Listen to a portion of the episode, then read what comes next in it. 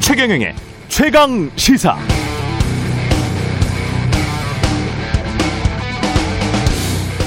네, 폭등하는 서울시 부동산 값이 문제가 되니까 서울시장 선거 앞두고 여야 주요 후보들 모두 아파트 공급 이야기만 하고 있습니다.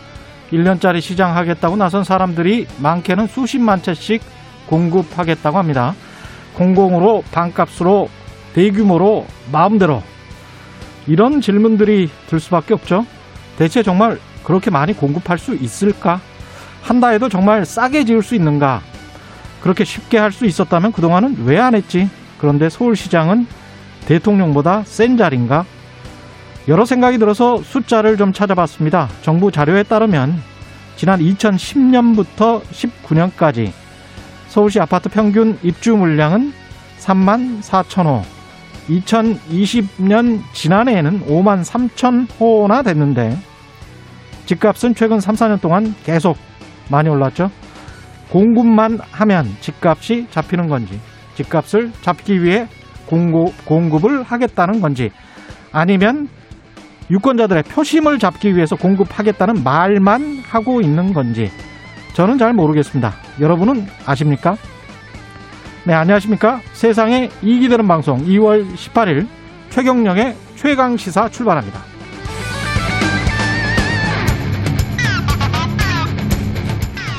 최경령의 최강 시사 유튜브에 검색하시면 실시간 보실 수 있고요. 문자 참여는 짧은 문자 50원, 긴 문자 100원이 드는 샵9730 무료인 콩 어플에 의견 보내주시기 바랍니다. 문자 참여하신 분들에겐 추첨 통해서 모바일 커피 쿠폰 보내드리겠습니다. 문재인 대통령이 최근 고용 위기 극복 위한 비상 대책으로 정부 차원의 공공 일자리 90만 개를 1분기 내에 창출하라. 총력 대응, 대응을 준비하고 나섰는데요. 주문하고 나섰는데요. 일자리 만들기 어떻게 준비되고 있는지 오늘 1부에서는 청와대 임서정 일자리 수석 만나보고요. 2부에서는 국민의힘 서울시장 예비 후보 릴레이 인터뷰 준비되어 있습니다. 오신환, 오세훈 후보 오늘 만나봅니다.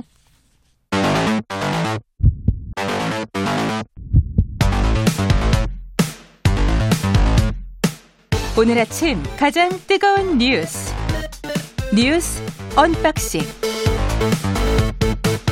네, 자 오늘 아침 가장 뜨거운 뉴스 뉴스 unboxing 시작합니다. 민동기 기자, 한겨레 신문 하어영 기자 나와 있습니다. 안녕하십니까? 안녕하십니까? 네, 안녕하세요. 예.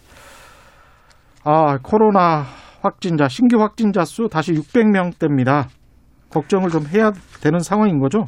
17일 0시 기준으로요. 예. 코로나19 신규 확진자가 음. 621명이라고 어제 중앙방역대책본부가 밝혔는데요. 예. 그러니까 신규 확진자가 600명대로 뛴 거는 지난달 10일 이후 이 38일 만입니다. 음. 근데 우려되는 몇 가지 좀 대목들이 있는데요. 예. 설 연휴 이후에 지역사회 감염이 계속 이어지고 있다는 겁니다. 특히 음. 충남 아산 귀뚜라미 보일러 제조 공장 관련 확진자가 129명으로 증가했고요. 공장에서 그렇습니다. 경기 남양주시 한 공장에서도 기숙사에서 합숙 생활을 하던 외국인 노동자 등 115명이 집단 감염이 됐거든요. 예. 예. 그러니까 숙식을 함께하는 단체 생활을 통해서 급속하게 확산이 된 것으로 일단 방역 당국이 파악을 하고 있는데 음. 문제는 이 46명 정도는 음성으로 판정이 됐는데 예. 잠복기일 가능성도 배제할 수가 없기 때문에 아. 추가 확진자가 나올 가능성도 있습니다. 뭐 일시적인 게 아닐 수도 있겠습니다. 이런 확산세가. 예, 특히나 조금 더 우려스러운 점이 지적되는데요. 그거는 이제 지금까지는 대규모 집단 감염이 요양시설, 그러니까 요양병원이나 교육시설 등 방역이 취약한 곳에서 주로 발생을 했다면요. 예. 이번에는 어, 환자의 안전이나 생산 차질 때문에 비교적 방역 조치가 어, 꽤 괜찮았던 그러니까 대형 병원이나 공장에서 일어나고 있다는 점이 좀 우려가 되고요. 음. 또한 가지 점은 수도권에서의 확산세가 줄어들고 있지 않다는 점입니다. 예. 이 말은 무슨 말이냐면 어, 이 수도권 같은 경우 유동성이 굉장히 높기도 하고 역학조사가 쉽지 않습니다. 동선이 복잡해서요. 예. 이렇다고 한다면 수도권에서 계속 이 대유행의 어떤 그 어, 조짐이 예, 계속 보일 수 있다라는 겁니다. 이것 음. 때문에 또 방역 당국도 긴장을 하고 있고요. 600명으로 늘어나는 통에 MC인 저도 지금 마스크를 쓰고 진행을 하고 있습니다. 제발 좀 줄어들었으면 좋겠어요. 예. 이게 근데 설 연휴에 우리가 사람들 많이 만나고 아무래도 그랬을 거란 말이죠. 근데 그런 것들은 아직 반영이 안 됐을 수도 있겠습니다. 지금 며칠 안 지나서. 그것도 좀 걱정되는 대목입니다. 그러니까 예. 통상 5일에서 일주일 정도 지나야 확산세가 파악이 되는데요. 예. 본격적인 설 연휴 영향이 이번에 좀 반영이 됐느냐 이거를 알아보려면은 예. 이번 주 말 또는 다음 주 초를 좀 봐야 됩니다. 예. 그러니까 일부 전문가들은 앞서 하영 기자가 얘기한 것처럼 아, 대규모 유행, 그러니까 4차 대유행도 우려가 된다라는 점을 지금 경고를 하고 있는데요. 예. 일주일 기준으로 하루 평균 확진자 수도 한 달 전 수준으로 돌아갔습니다. 그러니까 음. 주간 평균 확진자 수가 지난달 14일에서 20일에는 445.1명을 기록을 했는데 이게 계속 줄어들, 줄어들어 가지고요. 음. 300명 중반대로 떨어졌거든요. 예. 근데 지난주 다시 400명을 넘었습니다. 그러니까 이게 조금 우려가 되는 대목입니다. 근데 제가 이거는 뭐 걱정을 하거나 우려를 하지 말자는 이야기는 아닌데 언론이 너무 또 지나치게 공포를 조장할 필요는 없을 거예요. 그렇죠. 예. 왜냐하면 400명이든 500명이든 600명이든 어떤 그 우리가 외국이랑 비교를 해보면 지금 수만 명씩 또는 수십만 명씩 걸리는 걸리는 나라들 또 인구당 비교를 해봤을 때도 그런 나라들 중에서도 락다운을 안 하는 주들도 있고 네. 그런 상황이기 때문에 이것을 너무 지나치게 막 강조를 숫자를 강조를 하다 보면 사람이 점점 공포심에 빠져들어서 네. 일도 안 하게 되고 일도 좀 못 하게 되고 소비를 안 하게 되거든요. 그렇죠. 특히나 무엇보다. 자영업자들의 문제가 아주 심각해지죠. 예. 그래서 그런 그 불안 심리가 가져오는 사회적인 어떤 전체적인 패닉으로 빠져들게는 안 했으면 좋겠어요. 이렇게 계속 숫자를 이야기를 하면서. 네. 그거는 좀 언론이 가지고 있는 그 부작용 중에 하나이기 때문에 그건 좀 조심을 해야 되겠더라고요. 예. 그런 생각이 들어서 말씀을 드리는 거고 그럼에도 불구하고 이런 이 숫자들이 계속 늘어나면 거리두기 이, 이 상황도 다시 또 다시 격상되고 그럴 수도 있는 거 아닙니까 지금? 예, 그 어제 바로 그 정부에서 발표가 있었는데요. 그 예. 손영래 중앙사고 중앙사고수습본부 사회전략 반장이요. 이번 환자 증가 추이를 조금 더 지켜본 다음에 예. 확산세라고 판단될 경우, 어, 음. 확산세일 경우 영업시간 제한은 물론 거리두기 단계도 다시 강화하는 방향으로 검토할 수 있다 이렇게 이야기는 했습니다. 예. 아, 코로나 이야기는 여기까지 할까요? 정, 정은경 질병관리청장이 국회 출석해가지고 뭐라고 한 이야기는 있습니까? 그러니까 코로나19 백신 접종 시기 있지 않습니까? 예. 만 65세 이상 고령층에 대한 백신 접종 시기에 대해서 언급을 했는데요. 2분기 안에는 예방 접종을 시행할 시행할 계- 시작할 계획이고 2분기 안에? 네, 4월 정도에 최종 결론을 내리겠다라고 입장을 밝혔습니다. 예. 그리고 그 백신과 관련해서는 뭐 아스트라제네카뿐만 아니라 화이자, 노바백스 등을 다 포함해서 살피고 결론을 내리도록 하겠다. 어제 이런 입장을 내놓았습니다.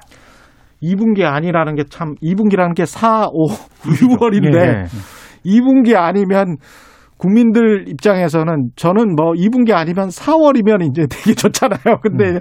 2분기 안, 정부는 이렇게 말하면 6월일 수도 있는 거 아니에요. 그러니까 이제 그 이 2분기 아니라고 하는 거는요. 예. 요양시설이나 병원에 입원한 입소자, 종사자 가운데 음. 만 65세 이상 고령층에 대한 접종 시기 예. 이거는 2분기 안에 그러니까 4월 정도에는 결론을 내리겠다. 결론을 내리겠다. 그렇습니다. 예. 그럼 바로 맞출 수 있는 건가요? 이제 4월 4월 정도 안에 결론을 내리면 2분기 안에 접종을 시작할 수 있다 이런 얘기인데 예. 어, 일단 그 이건 만 65세 이상 고령자에 대한 얘기이기 때문에 그렇죠. 네. 그리고 다른 사람들은 65세 이하의 인구에 대해서는 당장 이제 26일부터인가 접종을 시작이 됩니다. 거죠. 예. 예. 의료진 중심으로 해서 민정수석의 사의 파문 계속되고 있는 것 같습니다.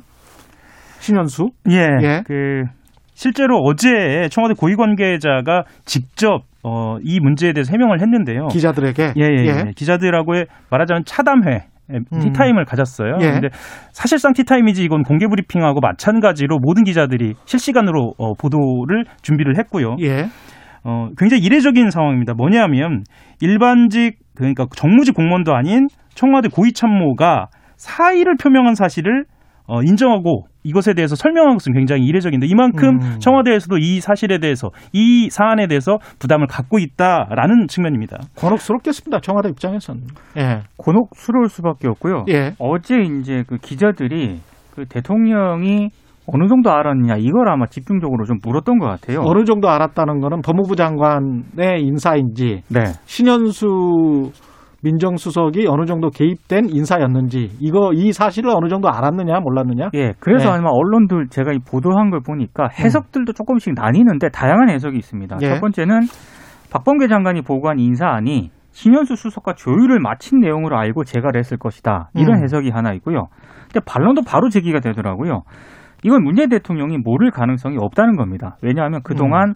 법무부안을 청와대 민정수석이 이 법무부 장관과 조율한 다음에 대통령에게 보고해왔던 게 일종의 관행이었는데 예. 이런 관행에 비춰봤을 때 대통령이 모를 가능성은 현실적으로 희박하다 이런 좀 반론도 제기가 되고 있, 습니다. 그래서 일각에서는 아, 문재인 대통령이 이 검찰 개혁에 대한 여당 내의 강경론에 일단 손을 들어준 것 아니냐는 그런 해석도 나오고 있는데요. 음. 여기에 대해서 청와대 관계자가 어제 기자들에게 예. 예. 대통령을 이번 사건과 결부시키지 말아달라 또 음. 이렇게 당부를 하기도 했습니다. 여당 내 강경론이라는 것은 검찰 개혁에 관한 여당 내 강경론이라는 것은 검사들 검찰총장의 의견은 일단 좀 접고 그렇죠.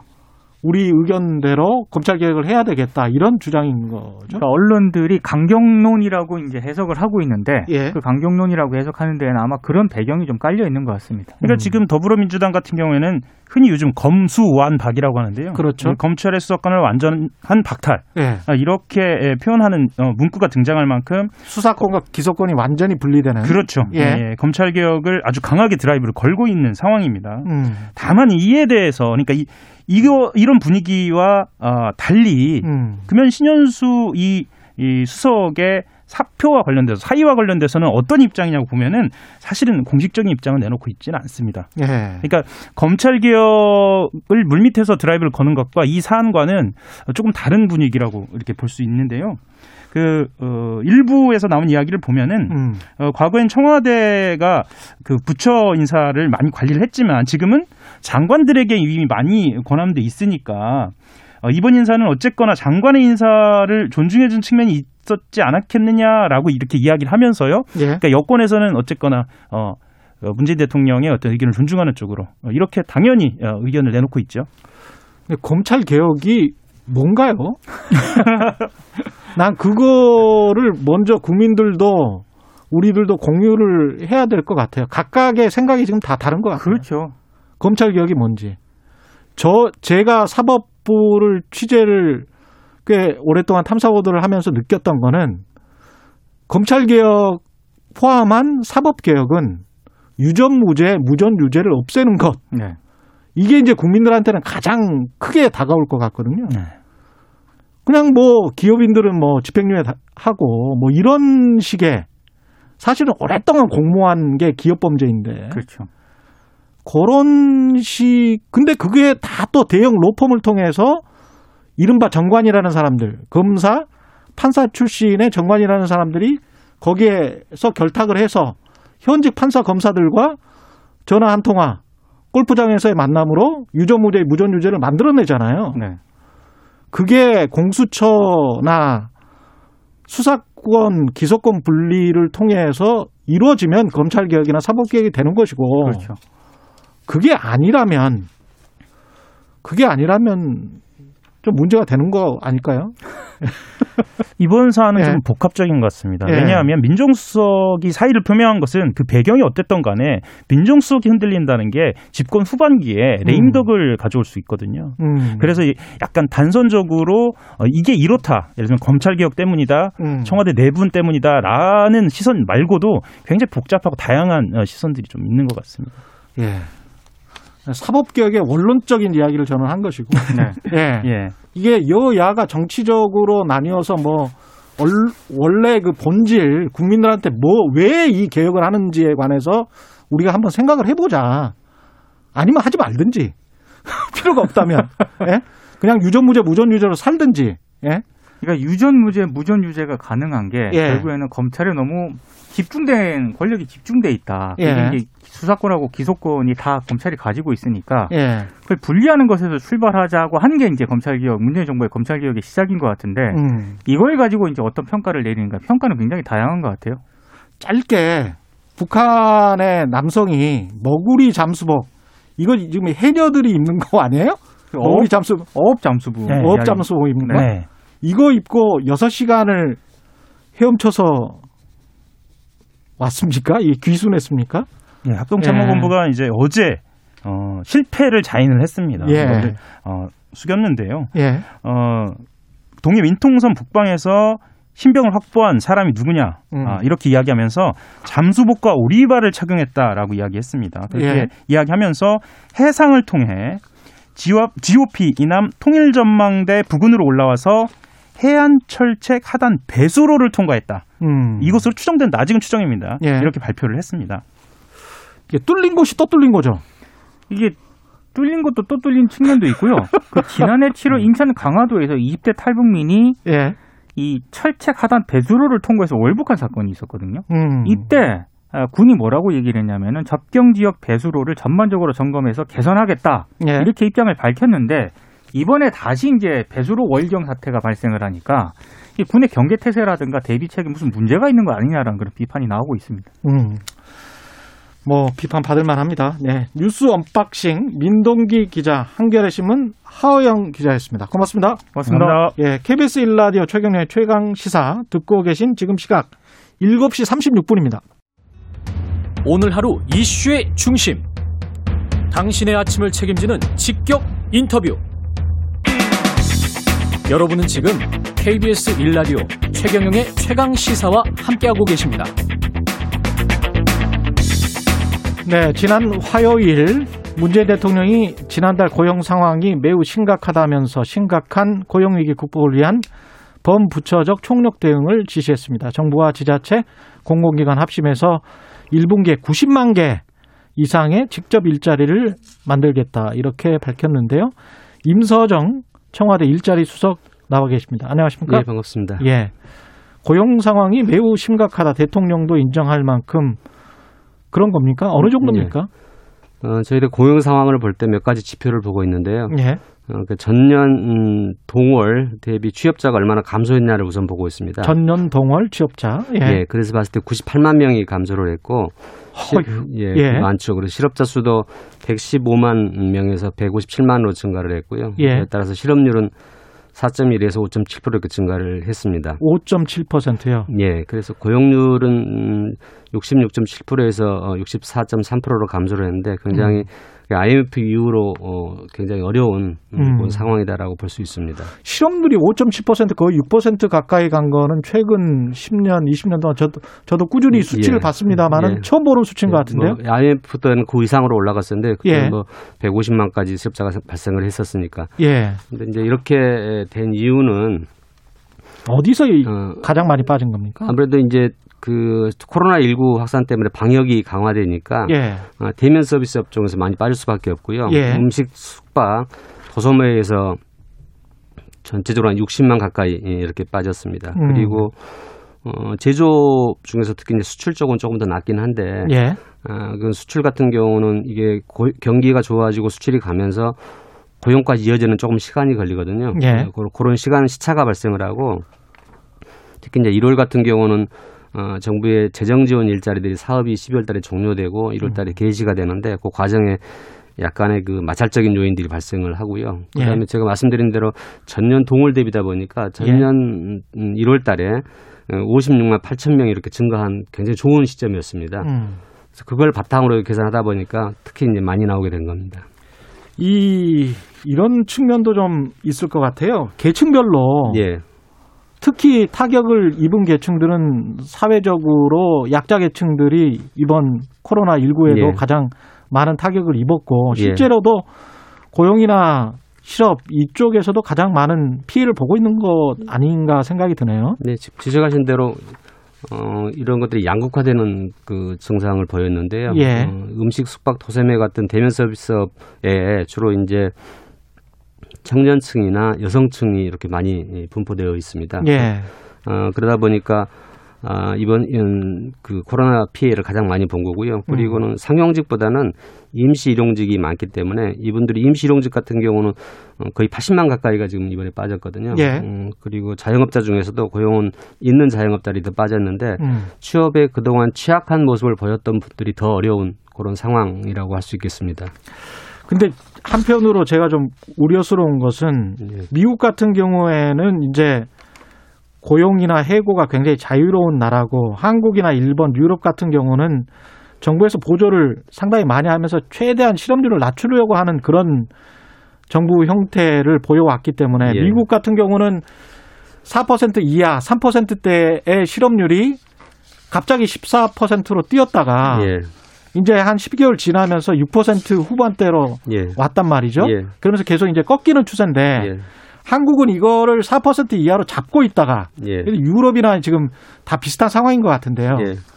그랬다가 이제 이게 확 그 분출된다고 할까요? 예. 터져버리는 그 숫자라서 앞으로 예. 더 터질 수 있는 거 아닌가 이런 아. 생각도 듭니다. 아, 그런 걱정하실 수도 있겠는데요.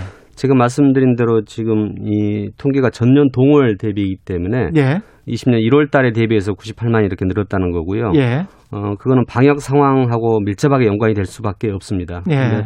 지금 그 당시에 12월 말부터 시작해 가지고 어, 수도권에 대해서 2.5단계로 올렸고요. 또 연말 에, 연시에 5인 이상 집합 금지를 이렇게 했지 않습니까? 예. 그 영향이 있던 걸로 보여지고요. 예. 설을 이후로 넘어가서 저희들이 그 부분에 대해서 조금 완화된 밀- 어, 그 방역 관련해 가지고는 단계를 조금 완화를 했고 또 음. 그다음에 앞으로도 방역 관련해 가지고는 자율과 어떤 책임의 형태하에서 어, 현장에 밀, 밀착되게 예, 방역 효과를 높이면서도 제한 부분은 완화되는 형태로 갈 수 있기 때문에 그런 부분들이 반영이 되면 어, 더 어, 도소매나 음식 쪽에도 훨씬 더 소비가 살아날 수 있을 걸로 어, 보여지고요. 이 일자리 문제 때문에 자율 방역 이야기가 다시 나오고 있는 거군요. 아무래도 이제 예. 생계 문제에 있고 그렇죠. 자영업자 부분의 네. 생계 문제가 결국은 이제 고용 일자리 문제이기 음. 때문에 그렇고요. 그리고 어 연말 연시에 정부의 공공 부분에 투자했던 그 일자리들이 재정 지원 일자리들이 일시적으로 어, 그 공백이 약간 생긴 부분들도 있기 때문에 예, 아, 연- 지난해 말부터 준비는 해왔습니다만 그럴 수도 있기 때문에 1월 달부터 저희가 준비를 해가지고 관계부처 간에 준비를 해서 철저하게 지금 하고 있거든요. 예. 그래서 아마 1월을 저점으로 해서 어, 고용 상황이 더 나빠지거나 그러지는 않을 걸로 보고 있습니다. 이게 90만 개 직접 일자리를 창출하겠다고 1분기까지, 1분기면 예, 3월 예. 말까지인데요. 예. 이게 가능한 숫자입니까? 어, 지난해 저희들이 예, 중앙부처에서 104만 개의 일자리를 하겠다고 예산을 반영한 게 있습니다. 예. 그거를 이제 연간 이렇게 분포를 시켜야 되는데 음. 1, 4분기 중에는 83만 개 정도를 하려고 지금 계획을 하고 있고요. 예. 어, 지방 정부에서도 지방 자체 예산으로 17만 7천 개 정도 일자리를 계획을 하고 있습니다. 그래서 예. 저희들이 지방 정부에서도 요청해서 지금 음. 어려운 상황이기 때문에 1, 4분기에 7만 명 이상 채용할 수 있도록 이렇게 권고하고 같이 이렇게 노력을 하려고 그럽니다. 그렇게 되면은 어, 저희들이 90만 개의 일자리를 우선 음. 어, 투입할 수 있을 걸로 예상이 됩니다. 그 일자리들은 주로 어떤 종류의 일자리들인가요? 어, 우선은 단기 일자리들이 이, 좀 비판도 많이 있겠습니다만 예. 이제 어, 가장 고용 음, 고용 취약계층들이 어려운 상황이기 때문에 음. 민간의 고용이 회복되지 않은 상태에서는 우선 단계적으로 어, 약속드린 게 90만 개는 정부가 직접 개입해서 예. 어, 만드는 일자리들고요. 그렇지만 이제 일자리들을 걱정을 많이 하시는데 실질적으로는 민간에서 예. 질 좋은 일자리를 만드는 게 그게 또 정답이기도 하지 않습니까? 그렇죠. 예, 예. 그래서 어, 그런 부분들은 저희들이 한국판 뉴딜이라든가 음. 아니면 벤처 창업을 통해 가지고 만들어내고 있고요. 특히 예. 금년도에는 어, 기업 음, 투자 그리고 민자 사업들 공공 투자를 통해 가지고 110조 원 프로젝트를 음. 통해서 일자리를 더 좋은 일자리를 만들려고 하고 있습니다. 또 한국판 뉴딜 같은 경우도 디지털 뉴딜과 그린 뉴딜로 이렇게 나누어 가지고 예. 어, 단계적으로 이렇게 투자를 할 건데요. 그 과정에서 필요한 인력들도 어, 양성을 하고 음. 하면은 어, 금년도에도 그렇게 중장기적으로 만드는 일자리와 우선 급한 단기적인 일자리들이 결합해서 음. 고용 사정이 조금 더 나아질 수 있도록 그렇게 하려고 합니다. 어쩔 수 없는 상황인 것은 같습니다만 그럼에도 불구하고 이게 지속 가능한 정책일까에 관해서는 의구심이 듭니다. 어, 우선은 어, 코로나 상황이 극복될 걸로 저- 저희들이 이제 예상을 하지 않습니까? 노력을 예. 하고 있지 않습니까? 예. 코로나 상황하고 더욱이 백신하고 치료제들이 나오면 대체적으로 선진국도 조금씩 감소 추세에 있는 거고 저희들 우리나라도 예. 어 그런 형, 형태로 보일 걸로 예측을 하고 있기 때문에 예. 거기에 버텨가면은 어, 고용 회복도 될 수 있을 거고요. 지금 현재 시점은 제가 아까 말씀드린 대로 가장 저점에 있는 그런 시점이기 때문에 음. 어떻게든 정부의 공공 부분 일자리 예. 그리고 민간이 투자할 수 있는 여력을 살리는 거 이런 것들이 결합해서 가야 될 것 같습니다. 중장기적으로는 시장이 막 시장에서 좋은 양질의 일자리가 나올 수밖에 없다 이런 말씀을 하셨는데요. 예. 그래서 이제 반대쪽에서는 이런 지적들도 합니다. 규제를 풀고 세금을 인하해서 시장에서 기업이 알아서 일자리를 늘리도록 하는 게 오히려 낫지 않겠느냐. 그래서 규제 풀고 기업에 대한 세금을 좀 낮춰라. 이런 요구들도 있는데 특히 기업 쪽에서 어, 어떻게 보십니까? 규제를 혁신해가지고 일자리를 예. 만드는 것은 당연히 뭐 동의를 하고요. 그런 예. 방향으로 어, 가고 있습니다. 다만 이제 지금 시점에서는 어쨌든 굉장히 시- 어려운 시점이기 때문에 특히 노인이라든가 취약계층에 대한 일자리들이 없고 예. 민간이 그 부분을 지금 만들어내고 있는 상황은 아니지 않습니까? 예. 그 부분들에 대해서 정부가 투자를 해서 음. 어, 일자리를 단기적으로라도 만들어야 될 것 같고요. 그 예. 단기적인 일자리 물론 앞으로 시장 상황이 좋아졌을 때 제대로 된 취업을 할 수 있도록 하는 음. 부분하고 연계시켜야 된다고 보고요. 예. 저희들이 어, 민, 규제에 대한 부분은 규제 샌드박스나 음. 아니면 규제 특례 등을 통해서 다양한 형태로 진행을 하고 있습니다. 그래서 어, 규제 샌드박스 같은 경우는 어, 규제 여부를 어, 사업을 할 때 그러니까 신산업이나 서비스에서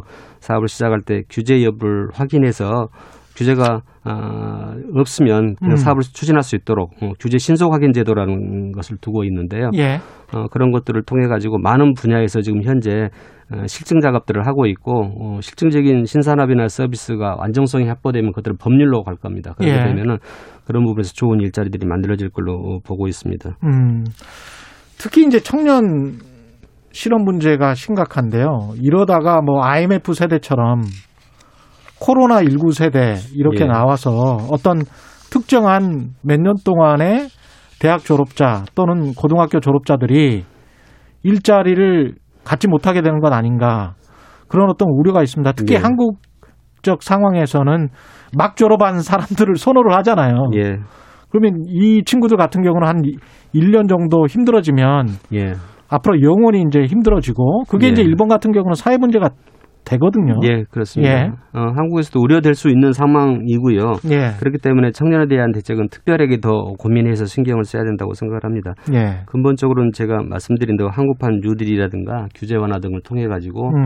좋은 일자리를 만들어서 어, 가는 게 맞고요. 그 과정에 있는 청년들한테는 그러한 일자리로 갈 수 있는 음, 어, 일- 인재를 양성할 수 있는 예. 훈련이라든가 교육 프로그램들을 어, 투입해 주는 게 맞을 것 같고요. 예. 그리고 당장 지금 어려운 음, 그 시장에 나와 노동 시장에 나와 있는 분들 같은 경우는 일할 수 있는 경험을 제공하는 게 저는 맞다고 보는데요. 음. 근데 기업 입장에서 보면 일할 수 있는 경험도 사실은 주기가 되게 쉽지 않지 않습니까? 예. 그래서 어, BDM이나 디지털 일자리 같은 부분에 대해서는 민간이 청년을 더 쉽게 고용할 수 있도록 어, 일정부 정부에서 지원금을 준다든가 음. 아니면 어, 기업에서 원래 처용할 수 있는 것보다 더 많은 청년들을 고용하게 되면 추가적으로 고용 장려금을 지급해서 우선 기업도 어렵지만은 청년을 고용해서 어, 경력 단절이 발생하지 않도록 예. 일 경험을 가질 수 있도록 아까 말씀하신 대로 그런 세대들이 발생하지 않도록 하는 다양한 대책들을 쓰고 있습니다. 그리고 공공 부분에서도 마찬가지로 신규 채용에 음. 대한 부분들을 노력을 할 거고요. 어, 인턴이라든가 어떤 일을 해볼 수 있는 경험을 할 수 있는 일자리도 만들어서 같이 제공할 겁니다. 근데 이게 구조적인 문제라 쉽지 않은 것들이 제조업 위기 특히 이제 지방공단 가면은 예. 굉장히 좀 황폐화돼 있는 곳들이 많고요. 예, 예. 뭐 거제, 창원, 뭐 군산 이런 것들 가보신 분들은 알겠지만 이 굉장히 이제 뭐 오래된 문제가 있었고 이런 예. 상황에서 내수 서비스가 코로나 19 때문에 굉장히 힘들어지고 예.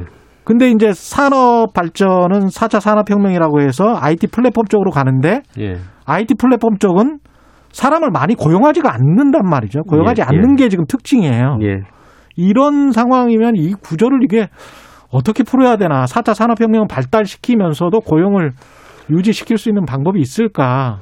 어, 그러니까 지금 말씀하시는 디지털화 되거나 비지, 비대면화 되면 그렇죠. 어, 예. 기존 산업에서 사람이 감축되는 형태로 발전할 가능성이 많고요. 예. 어, 그렇습니다. 근데 그 부분을 붙드는 것도 뭐, 어, 이 단계적으로 소프트웨어 인간도 중요하지만은 예. 새로운 신산업을 개발해서 어, 일자리를 갈 수 있는 부분들을 많이 만드는 게 더 중요하다고 저는 생각을 하는데요. 아, 예, 예. 그렇, 그렇기 때문에 특히 지역 같은 경우 산단 말씀하셨지 않습니까? 예. 그래서 저희들이 그간의 산단이 많이 노후화되어 있기 때문에 예. 산단 대개조 작업을 통해서 어, 과거의 산단 등을 좀 더 괜찮고 훌륭한 음, 형태로 가서 살 수 있게 해줘야 돼요. 뭐 그렇습니다. 그것도 동반해가지고 예. 그러니까 예, 산업 부 중심으로 해왔던 것들 전 부처들이 같이 이 달라들어서 예. 어, 청년들이 살 수 있고 어 그리고 거기에 에, 일할 수 있도록 복지 시설 같은 것도 같이 동반을 하고요. 음. 뭐 산업 시설 자체에 대해서도 개조를 하는 거죠. 그리고 예. 어, 주요 산단을 중심으로 해가지고 주변에 있는 산단들이 함께 종합적으로 개편을 하면서 지역에 예. 살수 있도록 어, 하려고 하고요. 또 지역에서는 다양한 형태의 어떤 그 신산업들을 만들어내려고 노력을 하고 있지 않습니까? 예. 그래서 어, 전 지역 국, 어, 국가 전체적으로 보면 24개 규제자의 특구를 이렇게 시- 에, 지정을 해가지고요. 예. 각 지역별로 그 특화된 형태의 어떤 산업들을 일으킬 수 있도록 하고 있습니다. 그래서 음. 그 24개 규제자의 특구에서 132개의 특례를 이렇게 허용해서 어, 그 일, 일, 지, 어, 지역에서 6,700억 가량의 투자를 유치하고요. 음. 그리고 일자리도 어, 지금 계산을 해나가고 있습니다만은 1,255개 지난해 이렇게 만들어지고 있습니다. 예. 어, 지금 말씀하신 것도 지역 균형 뉴딜하고도 연계될 수 있는데 예. 어, 지역의 에, 산업들이 그 지역에 특화된 형태로 일어날 수 있도록 규제자의 특구를 만들고 음. 기존의 산단들은 또 대개조를 통해 가지고 괜찮은 일자리, 괜찮은 중소기업들이 만들어질 수 있도록 그렇게 하고 있습니다. 근데 역으로 보면 지금 코로나 19 상황 때문에 힘들어서 뭐 이런 이야기 하는 게 굉장히 조심스럽긴 합니다만 한국의 한계 기업이 계속 늘어가고 좀비 기업이 계속 늘어가는 상황에서 언젠가는 구조조정 이야기를 예, 할 수밖에 없을 것 같은데 예, 그게 또 일자리를 창출하는 것과는 또 대치가 된단 말이죠. 예. 여러 가지 숙제를 가지고 있습니다. 어, 그 구조조정 예컨대 이제 어려워하는 기업들도 있, 있죠. 예. 소상공인도 그렇고요, 자영업자도 뭐 어려운 상황이 있는데 그런 음. 것들은 결국은 그냥 단순히 폐업이 아니고 예. 어, 그것들을 디지털화 시킨다거나 그 상권들을 부활시킨다거나 하는 형태로 해서 어떻게든 부활시키는 쪽으로 예, 예, 그런 형태로 가고 새롭게 태어나는 거죠. 그러니까 음. 지금은 어떻든 어, 코로나를 겪으면서 국민들이 비대면화, 디지털화를 희망하고 있고요. 예. 그렇기 때문에 거기에 맞춰 산업들이 변화될 수 있도록 하고 정부는 금융이라든가 아니면 인력을 통해 가지고 지원을 함으로써 전체적으로 어, 이 노후화된 산업들은 조금 더 어, 새롭게 태어날 수 있도록 하고 신산업들도 규제를 완화해서 어, 예. 자유롭게 할 수 있도록 이런 것들은 보면 우리가 음. 벤처 어, 지금 경기가 상당히 어렵고 잠깐만요. 예, 수석님 저 짧게 한 가지만요. 올해 추경 예산에 마지막으로 예. 일자리 예산 추가로 포함시키는 방안 예, 포함, 이거는 이거는 확정됐습니까? 어, 지금 논의하고 있는데 포함시킬 계획입니다. 포함시킨다. 예, 얼마나? 액수는 지금 부처 간에 논의를 하고 있고요. 예. 어떻든 소상공인 자영업자에 대한 부분도 있고 예. 좀 일자리 어려운 분들이 계시기 때문에 그거는 일자리에 대한 특히 청년이나 여성 부분들 예. 그리고 고용 상황을 유지하기 쉽지 않기 때문에 고용의 유지와 관련된 부분들도 포함시켜서 예. 추경을 고민할 겁니다. 다만 어, 말씀드린 대로 예. 규모라든가 음. 구체적인 내용은 지금 뭐 말씀드릴 수 있는 상황은 고맙습니다. 예, 임서정 청와대 일자리 수석이었습니다.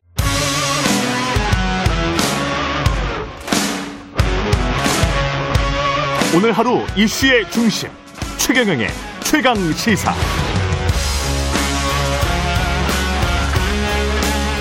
네, KBS 일라디오 최경령의 최강 시사 2부. 오늘 내일 이틀 동안 국민의힘 서울시장 예비 후보들 기호 순으로 차례차례 만나보겠습니다. 오늘은 기호 1번 오신환 후보, 2번 오세훈 후보 이렇게 만나봅니다. 먼저 오신환 예비 후보 나오셨습니다. 안녕하십니까? 네, 안녕하세요. 반갑습니다. 예. 1번은 뽑기를 잘하신 거네요. 네네, 제가 직접 뽑았습니다. 예. 예. 1등 하라는 의미로 제가 해석하고요. 예, 최선을 다하고 있습니다. 일단 뭐 스탠딩 토론 준비를 해서 했고 예. 총 앞으로 여섯 차례 예정 또 돼 있죠. 네네. 예. 각 후보당 스탠딩 토론이 3, 3번 하고요. 예. 그 다음에 종합 토론해서 이제 마무리합니다. 예. 굉장히 토론을 많이 하십니다. 저희가 이제 리그전으로 네 명이서 하는 최초의 시도고요. 예. 이게 1대1 자유 토론하면서 스탠딩 토론하는 게 아마 경선 정당 경선 역사상 처음인 것 같아요. 방송은 뭐 어디에서 유튜브로 하는 겁니까? 유튜브를 하고요. 예. 아, 세 번째는 이제 또 방송국 공중파에서도 하고요. 예. 예, 그리고 마지막에는 또 종편에서 방송하고. 실시간 동접자 수는 얼마나 나오던가요? 지금 실시간으로는. 잘 모르겠어요. 예. 예. 예. 우리는 뭐 시청률이나 이런 거에 가장 민감하시죠. 민감해서 네, 네. 얼마나 흥행이 됐을까? 예, 그래도 흥행이 좀 된 것 같습니까? 그 유튜브 채널이 당의 공식 채널에서도 하고요. 예. 일단 다, 른 방송사 유튜브 채널도 같이 하기 때문에 아, 그렇구나. 예, 다양한 층에서 보는 것 같습니다. 예. 이게 토론을 했는데 거기에 또 시민 평가단이 있나 봅니다. 네. 그래서 예. 시민 평가단이 토론을 누가 누가 잘했나 예. 이렇게 이야기를 했는데 예. 처음에는 오세훈, 나경원 두 후보가 승리한 걸로 이렇게 평가를 했어요. 이 결과에 관해서는 어떻게 생각하십니까? 시민평가단 ARS 조사 결과라고 발표는 됐지만 예. 실제는 이제 서울에 49개 당협 있잖아요. 예. 예, 당협에서 당원들 중심으로 50명씩 추천해서 올린 거예요. 그래서 아, 당협 중심으로 예. 당원 중심 평가단이라고 해서 지난번 음. 예비 경선 때 당원들이 투표한 것과 다르지 않은 결과다. 전 그렇게 아, 생각하고요. 이게 기존의 토론의 어떤 내용이 어. 이렇게 좌우한 그런 결과는 아니기 때문에 예. 참고만 하시면 좋을 것 같습니다. 예. 이 경선 과정에서 내가 꼭 뭘 알리고 싶다 이런 어떤 정책을 하고 싶다 또는 오신환이 왜 꼭 돼야 된다 네네. 이런 게 있을 텐데 네. 왜 하시는 겁니까? 저는 서울시장? 일단은 출마 자체가요.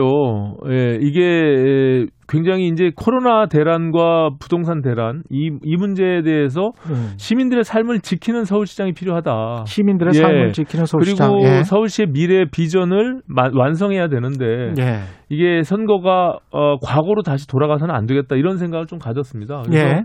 이 선거를 과거와 미래로 게임 체인지 하겠다. 음. 라는 의미로 제가 출마를 하게 됐고요. 예.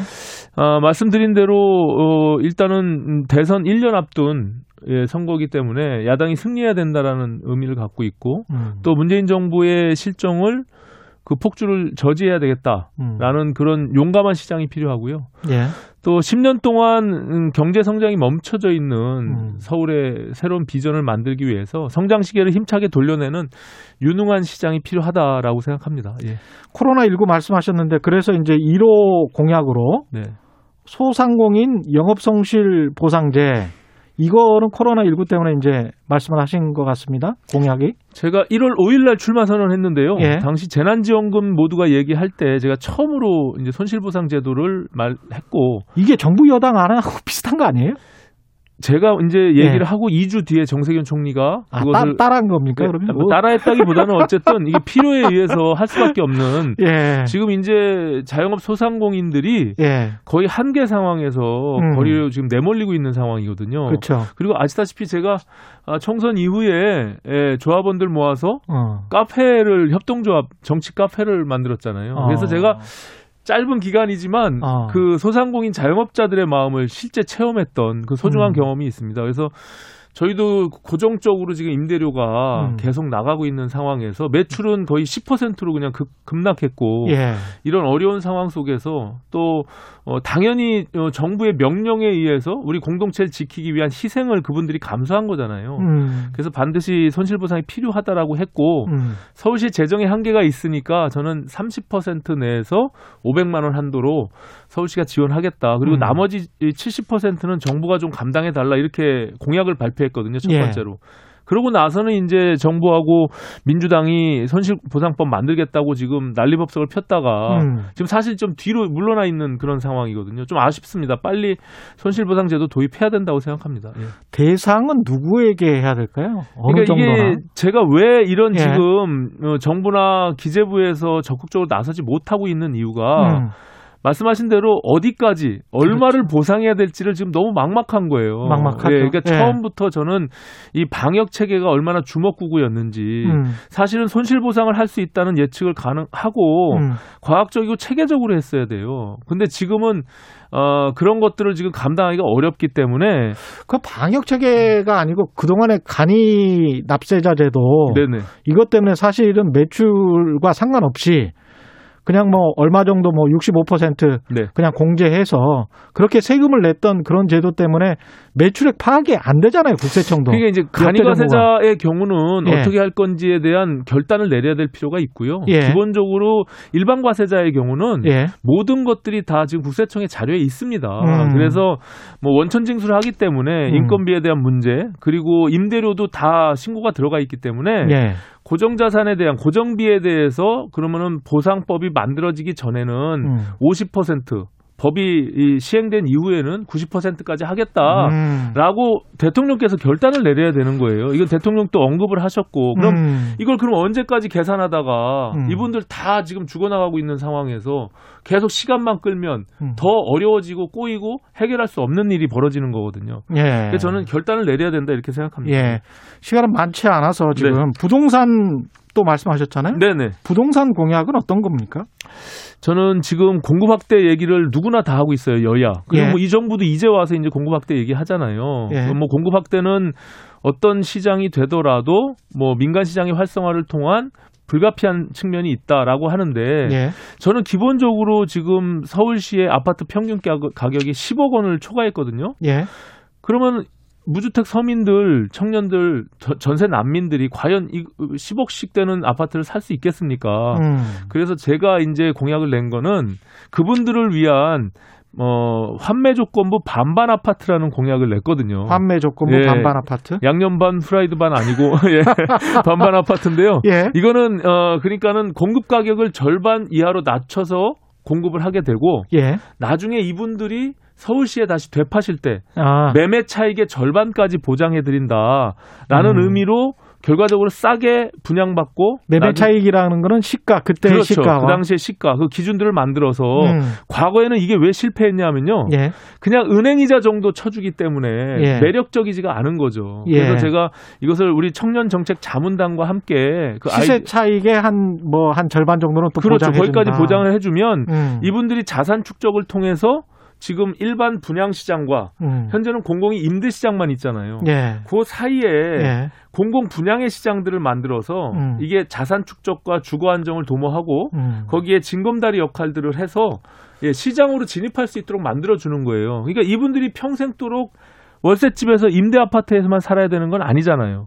예, 그래서 그런 어떤 아이디어를 내고 음. 굉장히 매력적인 저는 공약이다. 그리고 현실적인 공약이다라고 생각하고 이제 대선 주자들도 이제 우리 공공의 그 패러다임 자체를 예. 언제까지 임대주택으로만 지금 할 것이냐. 예. 싱가포르식의 공공분양 제도를 도입하는 것도 저는 깊이 있게 고민해 봐야 된다. 이렇게 생각합니다. 예. 지금 그렇게 환매 조건부로 하는 게 사실은 싱가포르식인데 약간 좀 시세 차익을 더 보증해 주겠다는 거잖아요. 그렇죠. 그죠? 이제 예. 거기도 물론 이제 자유롭게 그 시장이 형성돼 있긴 한데 예.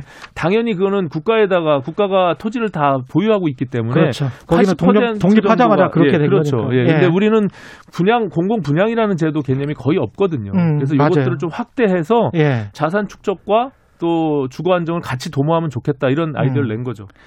오세훈, 나경원, 뭐 조은희 후보도 그렇고 여당 후보들 박영선, 우상호 후보까지 네. 하여간 많이 공급하겠다. 뭐 이거잖아요. 70만 이야기도 나오고 65만, 네. 30만, 16만. 네. 어느 후보가 시- 예. 70만, 65만, 16만 70만이 70만이 나경원 10년간 뭐 10년간이니까요. 아니 예. 그거 기억하는 시민들 아무도 없고요. 예.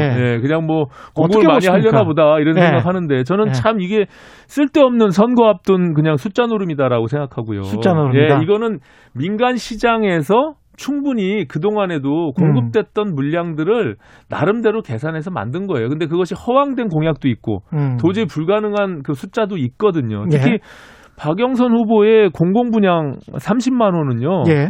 실제로 정말 있을 수 없는 일이에요. 그거는 실현 불가능한 얘기를 지금 말씀하시고 계- 계시거든요. 음. 그러니까 전체 시장이 보통 일반적으로 문재인 정부 지금 현재 6만에서 7만 정도 공급하고 있거든요. 예. 근데 그거를 공공 분양만 음. 공공 분양만 30만 호를 한다는 게 말이 됩니까? 그럼 6만 호를 매년 해야 되는데 예. 그건 현실적이지 않고요. 음. 저는 그래서 이것은 그냥 시민들을 선거를 앞두고 희망 고문하는 거기 때문에 음. 저는 그렇게 무리한 숫자를 얘기하는 것보다는 현실적인 얘기를 하는 게 맞다. 그래서 저는 패러다임을 바꾸자는 임- 공공 임대에서 공공 분양으로 바꾸자는 그 제안을 드린 거고요. 예. 민간 시장은 기본적으로 활성화시켜서 음. 예, 그것은 자연적으로 돌아가게 되면 음. 기존에 공급된 물량보다 더 많이 공급할 수 있다. 그런 얘기를 드리는 겁니다. 현실 이야기 했으니까 현실 이야기를 좀 더 해볼게요. 네. 정치적인 지형과 관련해서 네, 네, 네. 안철수 금태섭 후보 간의 지금 삼지대 단일화 상황 네. 이건 어떻게 보십니까?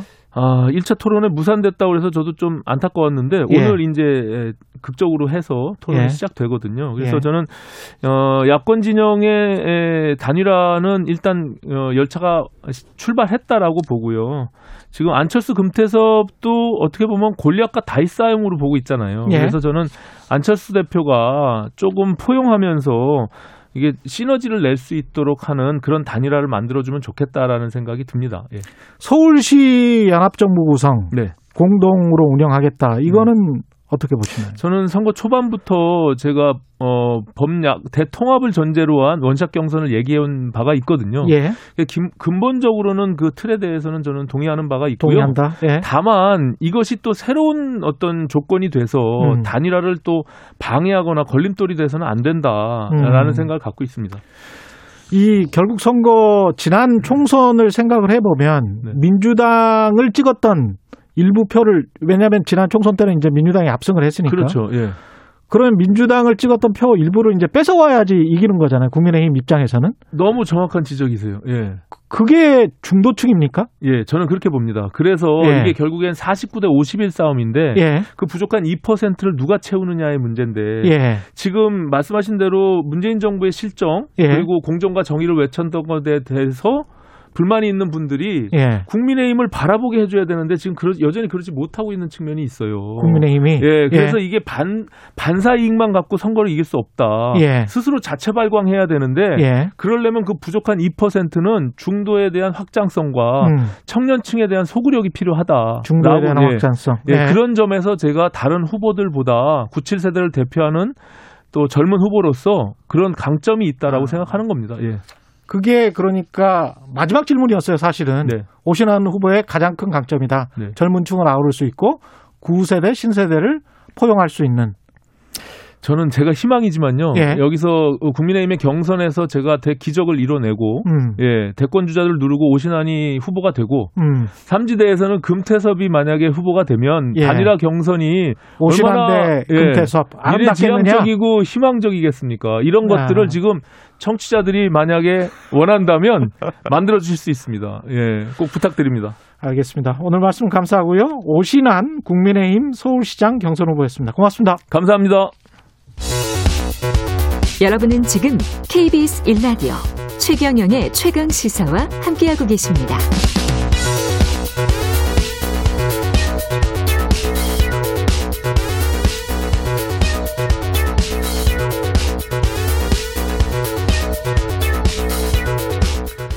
네, 이어서 기호 2번 오세훈 후보 전화 연결돼 있습니다. 오 후보님 안녕하세요.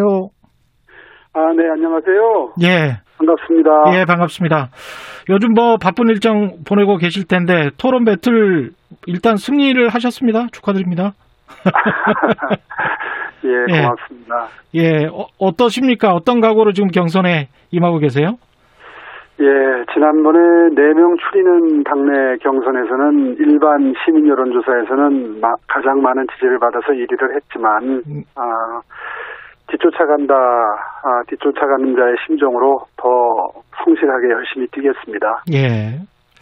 오세훈 후보는 아무래도 뭐 대권 주작급이라고 이야기가 되니까 정치 연한 안 물어볼 수가 없어서요. 네, 예. 이명박 정부 시절에 국정원 대규모 불법 사찰 의혹 관련해서 네. 그때는 또 이제 아마도 오 전 시장님이 2006년부터였나요? 제 기억에는 서울시장 이셨거든요. 네. 11년까지 했었던 걸로 기억하는데, 예. 이 사안은 어떻게 보시는지요? 아, 글쎄 글쎄요, 뭐 뭐든지 위법 사항이 있다면야 엄정하게 원칙에 따라서 수사하고 또 처벌할 게 있으면 처벌도 하고 해야 되겠지만 예. 왜 이런 논란이 꼭 그렇게 큰 선거 앞두고 나오는지 모르겠어요. 아마 많은 국민들이 그 점에 대해서는 좀 의혹의 눈길을 보내고 계시지 않을까 생각합니다. 예. 시기가 그렇다. 근데 이제 관련해서 그때 당시에 박형준 정무수석이 예. 관여했을 가능성, 특히 이제 2018년 9월에 KBS가 보도한 네. 4대강 사찰 문건이라는 게 있는데 당시 대통령 실장, 민정수석, 정무수석, 홍보기획관 등이 보고 받았다. 이렇게 네. 이제 적혀 있다는 겁니다. 네 네. 그래서 이제 이거를 뭐 시민단체들이 파일을 요구해서 보니 그 대법에서 그 파일을 주- 줘라 그러면 그 사람들에게 그래서 이게 이제 국정원에서 공개를 하고 그 중에서 이제 일부가 드러난 것이다. 여권은 이렇게 주장을 하고 있는 거죠. 선거 시기 때문은 아니다 이런 주장인데 네. 뭐 오비락이 되긴 했습니다만은 네. 그렇습니다. 커질 수도 있지 않을까요? 예, 그 진전이 어떻게 될지 또 실체 관계가 어떻게 밝혀질지 아직 그 미정인 상태에서 뭐라고 말씀드리기는 좀 어렵습니다만은 예. 그 보고받았다는 명단에 하필이면 또 부산에서 가장 유력한 박형준 후보가 이름이 들어가 있어서 더 사실은 조금 의심스럽다는 생각이 들고요. 오히려 더 의심스럽다. 예. 그렇죠. 예. 뭐 그러나 이게 밝혀지는 걸 좀 기다려 봐야 되겠죠. 예. 네. 지금 현안 다른 정치권 현안은 신현수 민정수석이 검찰 인사와 관련해서 사의 표명을 했고요. 네. 검찰 물론 또 이제 민변 출신이기도 하십니다. 변호사 네. 시절 때 오전 시장님은 그래서 검찰 개혁은 어떻게 보고 계시는지도 궁금하네요.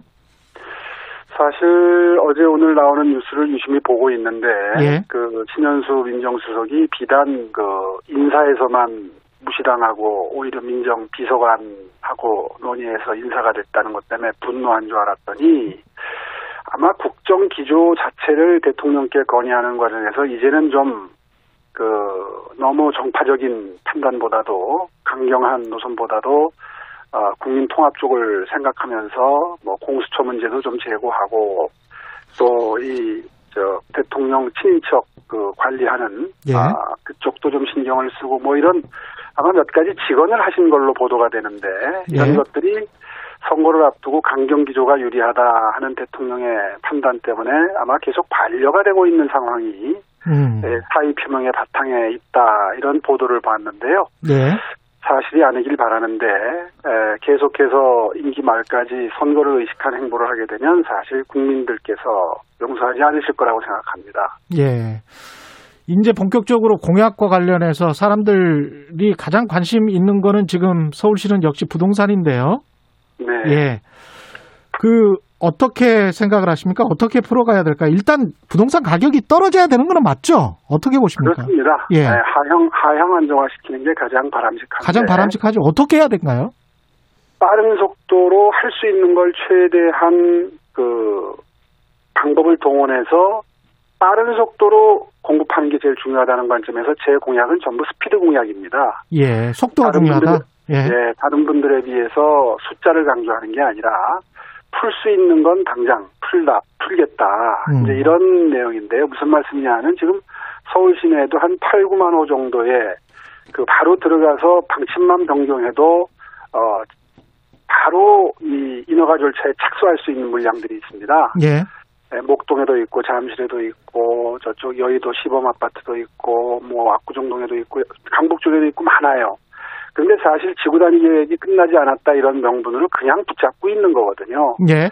몇 년 동안 부동산 가격 자극할까봐 안 된다라는 입장을 기조를 유지해왔기 때문에 오늘날 이 큰 대참사가 벌어진 겁니다. 음. 이제 들어가서 바로 그런 것부터 풀겠습니다. 단지 이게 공급의 문제인가요? 부동산 가격이 아. 앙등한 게? 아니죠. 사실은 뭐 가지고 있을 수도 없고 부동산을 팔 수도 없고 살 수도 없도록 그 각종 규제와 세금 제도를 그 규제 옥죄는 방향으로만 그 대책을 25번 내놨기 때문에 예. 그런 것들도 다 종합적으로 손을 보면 가장 바람직하죠. 그런데 뭐 이 정부가 지금 고집스럽게 그 입장을 유지하고 있으니까 음, 일단은 공급이 중요한데 음. 이사 대책으로 내놓은 것을 봐도 공급보다는 오히려 억제하는 역기능이 더 부작용이 더 커 보입니다. 무슨 말씀이냐 하면 민간 재건축 재개발을 흘러가도록만 내버려 둬도 상당량이 공급이 되는데 예. 여전히 이사 대책은 민간 트랙에서 공공 주도 트랙으로 옮겨오지 않으면 인센티브를 주지 않겠다는 게 골자거든요. 예. 네, 그런데 그런 정부가 입장을 갑자기 바꿀 리는 없고 그래서 서울시 네, 독자적으로 어, 바로 규제를 풀 수 있는 것부터 풀어서 민간 시장에 공급을 시작하겠다는 겁니다. 스피드 있게 공급해 나가고 규제는 완화해야 된다 이런 말씀이신데 과거에 네, 분양원가 공개랄지 분양가 상한제랄지 후부장제 같은 상당히 어떻게 보면 보수 쪽에서는 주장을 안 했던 주장을 하셨던 적도 있어요. 어, 주장만 한 게 아니라 실행도 했죠. 예, 예, 예. 어, 그래서 결국 그때 노무현 행정부가 뒤따라오도록 하는 예. 그런 물꼬를 튼 적이 있습니다. 근데 지금은 어떻게 생각하십니까? 그때 하셨던 분양원가 공개랄지 분양가 상한제 후분양제 이거는 어떻게 보면은 어, 다 유용한 정책 수단이죠. 예, 여전히 유용하다. 이미 분양, 분양원가 공개는 일부 하고 있고요. 예. 예, 분양가 상한제나 후분양제는 언젠가는 꼭 해야지 될 어, 부동산 시장에서는 반드시 해야지 될 과제임은 분명하고요. 국민의힘 쪽에서는 아, 이거를 규제라고 하지 않습니까? 너무 강한 아, 규제다. 의견이 좀 다른 분들도 있죠. 예. 그런데 과거에 우리 당의 기조가 부동산 가격 잡는데 굉장히 앞장서는 그런 예. 정책들을 많이 시행해 온 것도 사실입니다. 예. 네, 그렇기 때문에 에, 이런 정책 수단을 적절히 혼용을 해서 구사를 하는데 서울시 단독으로 하는 데는 한계가 있기 때문에 방금 전에 말씀드린 대로 공급을 우선으로 하는 정책을 취임하자마자 시행하겠다는 게 제 입장입니다. 그렇군요. 이 박영선 민주당 예비 후보가 그제 오 후보님을 향해서 네. 늘 성급하다. 10년 전 무상급식 문제로 시대를 읽지 못해 사퇴하실 때처럼 약간 좀 굉장히 뼈아픈 말씀을 했는데 SNS에 남겼는데 어떻게 보십니까? 정책을 가지고 토론하자고 비판을 했는데 예. 저는 꼭 그렇게 인신공격성 발언을 하세요. 사실 뭐 무상급식 논쟁도 가난한 집안 아이들한테 학습기자재, 학습비, 학비 더 보태주자. 다시 예. 말해서 교육사다리가 그 없어져 가니까 교육사다리를 오히려 가난한 계층에게 더 보충해주자는 취지인데 예. 뭐 가난한 저, 저 아이들에게 밥 주지 말자 그랬다 이렇게 엉터리 주장이거든요 사실은 음. 예, 그런 주장을 이제 다시 프레임을 좀 씌우고 싶어 싶어 하시는 것 같은데 예. 그런 본- 본질적인 이지 않은 이야기 그만하시고 음. 어저께도 그 우상호 후보하고 토론한 걸 보니까 예. 무슨 뭐 30년 넘은 주택을 재개발해서 5년 안에 평당 1천만 원의 반값 아파트를 30만 원을 공급하겠다 그러는데 이거 정말 불가능한 얘기를 하고 계시는 거거든요. 음. 사실 반값 아파트나 이 싼 가격의 아파트는 정부 소유의 땅을 가질 수 있을 때 가능한 얘기입니다. 예. 그러니까 삼기 신도시 같으면 가능해요. 그런데 삼기 신도시는 서울에 없지 않습니까? 예. 그러니까 재개발이나 재건축을 하면서 평당 천만 원짜리 주택을 공급한다는 건 거짓말이에요. 땅 소유주가 따로 있는데 그게 싼 값에 공급될 수가 있습니까? 음. 그러니까 전혀 주택시장 구조를 모르는 말씀을 계속 하고 계셔서 그래서 안타까워서 아이고 이거 처음에 뭐 토지 임대부 주택을 또 30만 가구로 공급한다고 그래서 그것도 서울시 소유 땅이 없습니다. 예. 그랬더니 본질적인 대안은 제시를 안 하시고 음. 어, 그런 식의 반격만 하세요. 예, 그런 마음가짐으로는 앞으로 아마 토론 잘 안 될 것 같습니다. 그런데도 최근 한 여론조사 결과를 보면 박영선 후보가 가장 앞서는 걸로 나오고 있단 말이죠. 그렇습니다. 예, 이 야권 후보 단일화 더 절박해진 것 같은데 단일화가 되면 판세가 또 바뀔 거다 이렇게 보십니까? 어떻게 보십니까? 그렇게 보는 게 자연스럽죠. 예. 왜냐하면은 민주당에서는 지금 한쪽으로 그 지지세가 쏠리고 있고, 예. 어, 어, 야권 쪽에서는 뭐 여러 후보가 난립한 상태에서 지금 토너멘트를 진행 중이기 때문에 예. 후보들 간의 지지세가 분산돼 있는 거고요. 특히나 이제 성향이 비슷하다고 분류되는 후보들끼리는 지지를 나눠 가지기 때문에 더더군다나 순위가 뒤로 밀리지요. 예. 그런데 이제 하나하나 차근차근 토너멘트가 진행되면서 하나씩 둘씩 묶여 나가면 음. 아마 나중에는 거의 비슷해 그치거나 뭐 이길 수 있지 않을까 이제 이렇게 분석들 하는 거죠. 예. 박영선 후보는 굉장히 좀 박하게 평가를 하셨는데 안철수 후보는 어떻게 평가를 하시나요? 앞으로 함께 단일화를 해야 될 대상에서 사실 많이 자제는 하고 있는데요. 예. 그분 주택 공약도 좀 비현실적인 건 마찬가지입니다. 아. 뭐그 본인이 처음에 내놓은 수치가 5년 예. 동안 74만 6천 가구다 예. 이렇게 제안을 하셨는데 음. 지금 현재 존재하는 서울시의 주택이 380만 호거든요. 예, 맞습니다. 예. 380만 호가 존재하는 서울에 5년 동안 74만 6천 가구를 공급한다 그러면 누가 들어도 어, 예. 이건 좀 숫자가 무리스럽다 아마 느낌이 드실 거예요. 그러네요. 예. 예, 그걸 비롯해서 지적할 건 많지만 예. 지적할 건 많지만 예. 좀좀더 말씀해 주시면 좋은데요. 저희 입장에서는. 아, 하여튼 앞으로 함께 단일화를 해야 될 입장이기 때문에 예. 한번 정도는 토론을 하지 않을까 싶고요. 예. 예, 그때 자세한 말씀 좀, 좀 드리기로 하겠습니다. 이 제3지대 후보 안철수 금태섭의 승자 와 국민의힘의 승자 화학적 결합 잘 진행될 것 같습니까? 공동 운영 뭐 이런 이야기까지 나오는데 서울시. 예, 참 쉽지는 않은 일입니다. 사실은 초기에 단일화를 했으면 이제 이 감정이 쌓이질 않는데요. 예. 예, 경선이 진행이 되고 선거전이 진행이 되면 양쪽에 이제 감정이 모이게 되죠. 예. 보통 후보들끼리는 정치적 결단에 의해서 단일화하는 게 가능할 수도 있습니다. 음. 그런데 이제 지지층은 마음이 따라오는데 시간이 좀 걸려요. 예. 예, 그런데 단일화가 지금 3월 초로 예정이 돼 있어서 사실은 좀 걱정은 됩니다. 예. 그런데 그래서 이제 처음에 그 제 출마하기 전에 차라리 우리 당으로 들어오시면 그 야권 분열 상태에서 선거 치르는 일을 원천 봉쇄할 수 있다. 예. 이런 제안을 하고 제가 정치적인 불리함을 감수하면서 한 열흘 정도 기다리는 기간을 가졌는데요. 음. 하여튼 뭐 그 기간이 그냥 속절없이 반응 없이 흘렀기 때문에 이제는 경선에 돌입을 한 거고요. 예. 이제는 차선책으로라도 어 나중에 우리 당 후보가 결정되고 난 다음에 단일화하는 수밖에 방법이 없죠. 예. 그 서울 평양 올림픽 공약을 이야기하셨습니다. 이거는 굉장히 신선해 보이던데 예. 이게 문재인 정부 남북 경제 공동체와 방향이 비슷한 겁니까? 그렇습니다. 그때 평창 동계올림픽 직후에 예. 남북 관계가 굉장히 그 화해 무드일 때 음.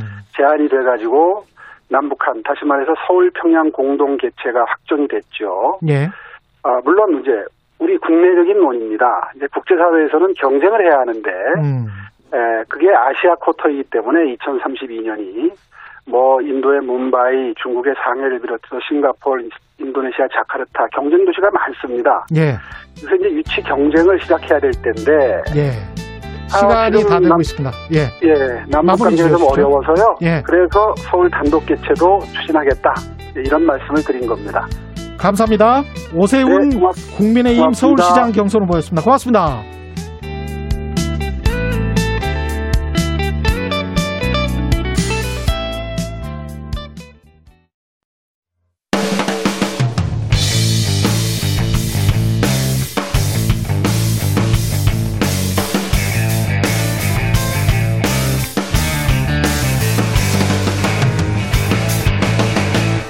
최경영의 최강 시사.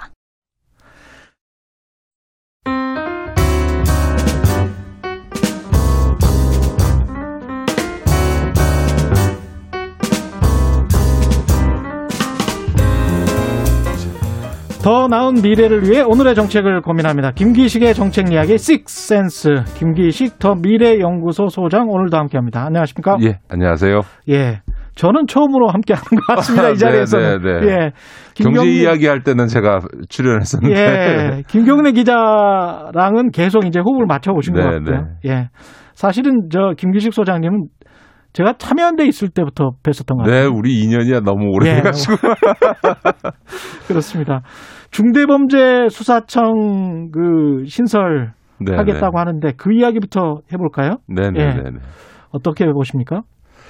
예, 사실은 이제 중대범죄 수사청이라는 게 미국에 가면 FBI라고 하는 게 있고요. 있죠. 예. 또 이제 영국에도 이 중대 경제범죄 수사청 또뭐 예. 프랑스에도 재정 어, 경제범죄 수사부 음. 독일 같은 경우에 중점 검찰청과처럼 특히 경제범죄와 관련해서는 어떤 이 전문성이 요구되기 때문에 그렇죠. 그거와 관련된 이제 특별 수사 기구들을 두는 예들이 있는데 음. 우- 우리의 경우에도 이제 지금 이제 중대범죄 수사청은 일종의 그런 형태의 전담 수사청을 만드는 것이고요. 이건 네. 이제 이거는 어, 검사 동일체 원칙에 관철되는면서 이제 모든 권한을 갖고 있었던 검찰의 기존 음. 검찰의 어떤 기능과 어, 권한을 이렇게 조직적으로 분산시키는 측면하고 또 예. 경제범죄에 있어의 전문성을 담보하는 두 가지 요구를 반영해서 충분히 검토할 수 있는 아니다 이렇게 봅니다. 이게 지금 중대범죄 수사청에 들어가는 그 수사의 범위가 경제범죄 뿐만 아니라 뭐. 뇌물 등이 있는데 이제 예. 가장 중요한 거는 아마 경제 범죄가 되지 않을까 싶습니다. 기존에도 금융위 쪽에 검사들이 좀 파견돼 있죠 금감원 쪽에. 그런데 실제로는 검사로서의 역할은 돼 있지는 않고요. 그냥 예. 협력관 형태로 들어와 있죠. 아 협력관 형태군요. 예, 이게 지금 수사청이 검찰 수사 기능을 넘겨 받게 되면 네, 네.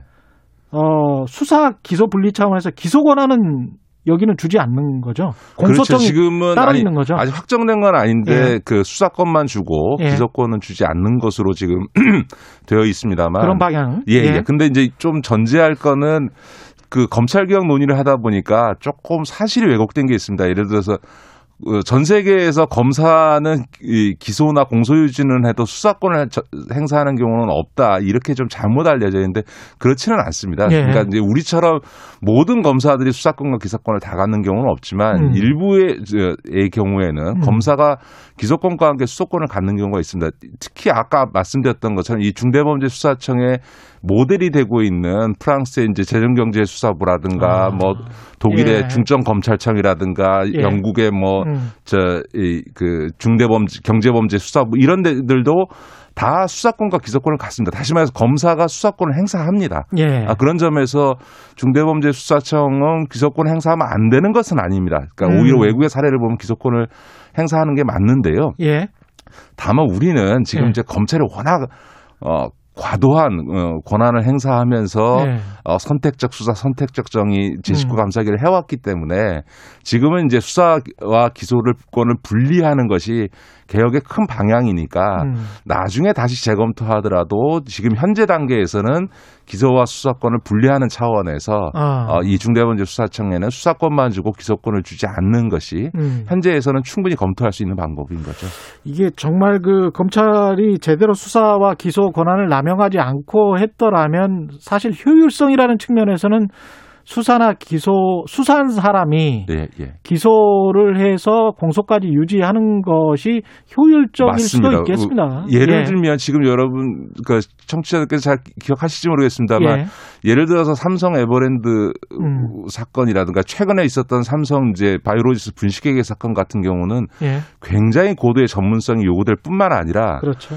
그것을 기소해서 공판을 유지하기 위해서 기소를 유지하기 위해서는 사실은 그것을 1년, 2년 계속 수사를 수사했던, 해왔던 네. 수사관들이 수사 검사가 공소 유지를 해줘야만 공소 유지가 됩니다. 그러다 보니까 최근에 그 삼성 바이오로스 분식회계 사건을 수사했던 이복현 부장 검사의 경우에 음. 지금 이제 그 순환보직에 의해서 지방에 가 있지만 바이오로스 사건이 있으면 서울에 올라와서 공판에 음. 참여하거든요. 그건 왜냐하면 제일 많이 아닌가? 이 분식회계 사건과 관련해서는 네. 공판부 검사가 아무리 열심히 해도 지금 뭐 삼성에서 동원하는 뭐 몇백억씩 주어서 동원하는 이 초화 변호인단 그렇죠. 법정에서 붙으면 지거든요. 예. 그러니까 그러니까 1년 이상 계속 수사해 왔던 음. 수사 검사가 공소 과정에 참여해야만 음. 공소가 유지되는 성- 측면이 있습니다. 그런 점에서 보면 특히 경제 범죄는 수사권과 기소권을 같이 가- 주는 것이 맞는데 우리는 지금 현재 이제 검찰 개혁이라고 하는 과제에 지금 그가 중요하게 제기되고 그러네요. 있으니 그 다음에 네. 검찰이 그동안 검, 기소권 행사하는데 수사권과 기소권 행사하는 데 있어 무리한 점들이 있었으니 어. 현재로서는 수사권과 기소권을 분리했다가 음. 나중에 좀 이런 이제 그 지금 이대로 가면 이제 기존의 검찰청, 중대범죄수사청, 공수처 어? 세 개로 지금 예. 이제 쪼개지게 되니까 예. 요 시스템이 안정되면 중대범죄수사청에 기소권도 부여하는 방안을 충분히 검토할 수 있는 거죠. 그렇군요. 한시적인 조치다 이런 말씀으로 들리는데 민주당 검찰개혁 특위의 박주민 의원은 현직 검사가 만약에 이제 수사청으로 가면 검사직 사표를 내고 수사관으로 지원해야 된다. 이거는 이제 기소를 못한다. 뭐 이렇게 들리기도 합니다. 아닙니다. 저는 예. 그 방안은 어, 조금? 문제가 있다. 문제가 그 있다? 저는 뭐더 음. 직접적으로 굉장히 위험하다고 위험하다? 생각합니다. 왜, 왜냐하면 지금 이제 그 경제 범죄만 놓고 보면 지금 금융위원회 고- 금감원이나 공정거래위원회나 국세청들이 조세범죄라든가 자본시장 주가조작범죄라든가 음.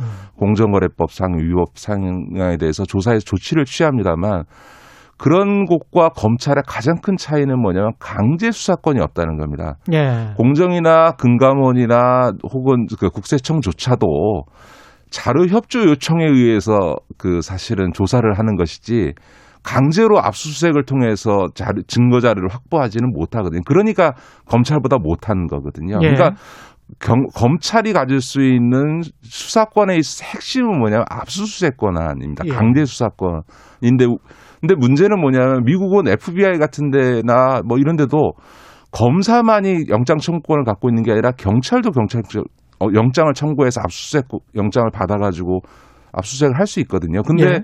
우리나라는 헌법에 영장 청구 권한을 검사로만 지정을 해놓고 있습니다. 아. 따라서 중대범죄수사청에 검사의 지위를 갖는 자를 두지 않고 수사관만으로만 구성하게 되면 음. 영장 청구를 할 수 없는 거예요. 그러면 결국은 기존의 검찰청에다가 영장 청구를 해달라고 요청해서 해야 되는데 예. 문제는 이 경제범죄의 경우 특히 재벌 사건이라다 분식회계 사건 이런 거는 예. 이 수- 강제 수사에 있어서 영장 청구에 있어서 기밀성, 음. 신속성 이런 게 되게 중요해요. 예를 들어서 삼성 바이오로스 분식회계 사건에서 증거를 인멸해가지고 공장 바닥에 숨겨놓고 이렇지 않아 이런 예. 일이 벌어졌는데 증거 인멸로 처벌을 받는 한이 있어도 증거를 인멸합니다. 이런 경우는 음. 전날 오후에 영장 청구해서 저녁에 받아서 그 다음날 아침에 새벽에 바로 치고 들어갑니다. 왜냐하면 예. 그게 며칠 가면 수사 정보가 새서. 예. 그 증거 인멸 행위가 이루어지기 때문에 이런 신속성과 기밀성, 그러니까 아주 소수만이 아는 이런 기밀성이 대단히 요구되거든요. 음. 그런데 만약에 중대범죄수사청 내에 검사가 없으면 예. 내부에서 영장 청구 결제 받아서 기존의 검찰청에 갖다 주면 음. 검찰청에서는 그냥 영장 줄 수는 없는 거니까 수사 기록 검토해서 음. 그걸 가지고 다시 법원에다가 영장 청구해서 영장을 받아내니 최소한 이틀 삼일씩 걸릴 거 아닙니까? 그런 그런 상황에서 증거는 인멸되어질 수 있는 위험성이 있기 때문에 음. 이그 경제범죄나 뇌물 사건의 경우에 있어서는 이 소위 강제 수사권이라는 것이 문제 의 핵심이고 예. 이 강제 수사권을 예를 들어서 미국 같은 경우면 수사권만 주고도 충분히 가능합니다. 왜냐하면 경찰도 영장을 청구할 수 있으니까. 예. 그런데 우리는 헌법상 검사만이 영장을 청구할 수 있으니까 음. 당연히 중대범죄수사청에도 검사를 보호하도록 두어서 그 검사들이 수사하면서 동시에 영장 청구를 할 수 있도록 하는 거죠. 다만 기존 검사와는 달리 기소권은 이번에는 주지 않는 것으로 음. 하는 정도 선에서 방안을 만드는 게 옳다 이렇게 봅니다. 야, 김 원장님이 계속 말씀하시는 거는 검찰 개혁은 해야 하지만 그럼에도 불구하고 중대범죄, 특히 경제범죄, 기업범죄 같은 경우는 철저히 수사해서 공소를 유지할 수 있는 그런 정도의 어떤 권한 이런 거는 또 남겨놔야 된다. 그렇죠. 그러니까? 검찰 예. 개혁은 중요하지만 그게 예. 전부는 아니거든요. 그러니까 예를 들면 그렇죠. 예. 검찰의 권한을 약화시킨다는 검찰 개혁을 하면서 음. 오히려 재벌이라든가 주식시장에서 음. 주가 조작하는 이런 경제 사범들에 대한 음. 우리 사법적 대응력이 약화되어져서 약화되면.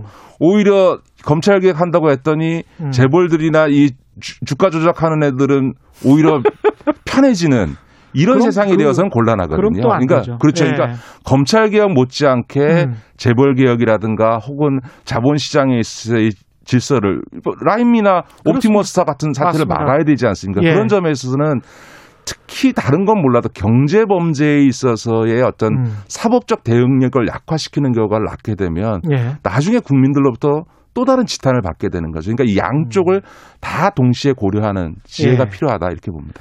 한 5분밖에 안 남았어요. 부동산 이야기도 네, 네. 하실 것 같은데 정부 2사 부동산 대책을 내놨는데 이게 효과가 있을지 없을지 의견이 분분합니다. 어떻게 보십니까?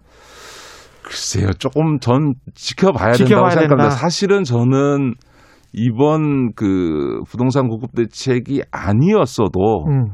어, 올해 정도 들어가서는 부동산 시장이 조정기에 들어갈 거라고 봤습니다. 왜냐하면 보- 과거 사례를 보더라도 부동산이 한 3년 이상 계속 오르게 되면 일종의 조정장에 들어가거든요. 주식시장도. 예. 급등하다 보면 조정장을 들어가는 거고 음. 부동산 시장도 똑같습니다. 그런 점에서 보면 지금 부동산 시장이 3년 이상 상승해 왔기 때문에 올해쯤이면 오히려 조정장에 들어갈 건데 오히려 지금 이 공급 확대에 대한 요구가 있으니까 공급을 확대하는 건 이해는 하지만 음. 오히려 그러니까 서울 특히 수도권 서울에 있어서 재개발 재건축을 공영 개발 방식으로 이렇게 촉진하는 방식으로 갖겠다 이렇게 될 경우에 예. 오히려 그것이 해당 지역이나 음. 보통 재개발 재건축 이슈가 생기면 그 인근 지역까지 부동산 가격이 상승하는데요. 음.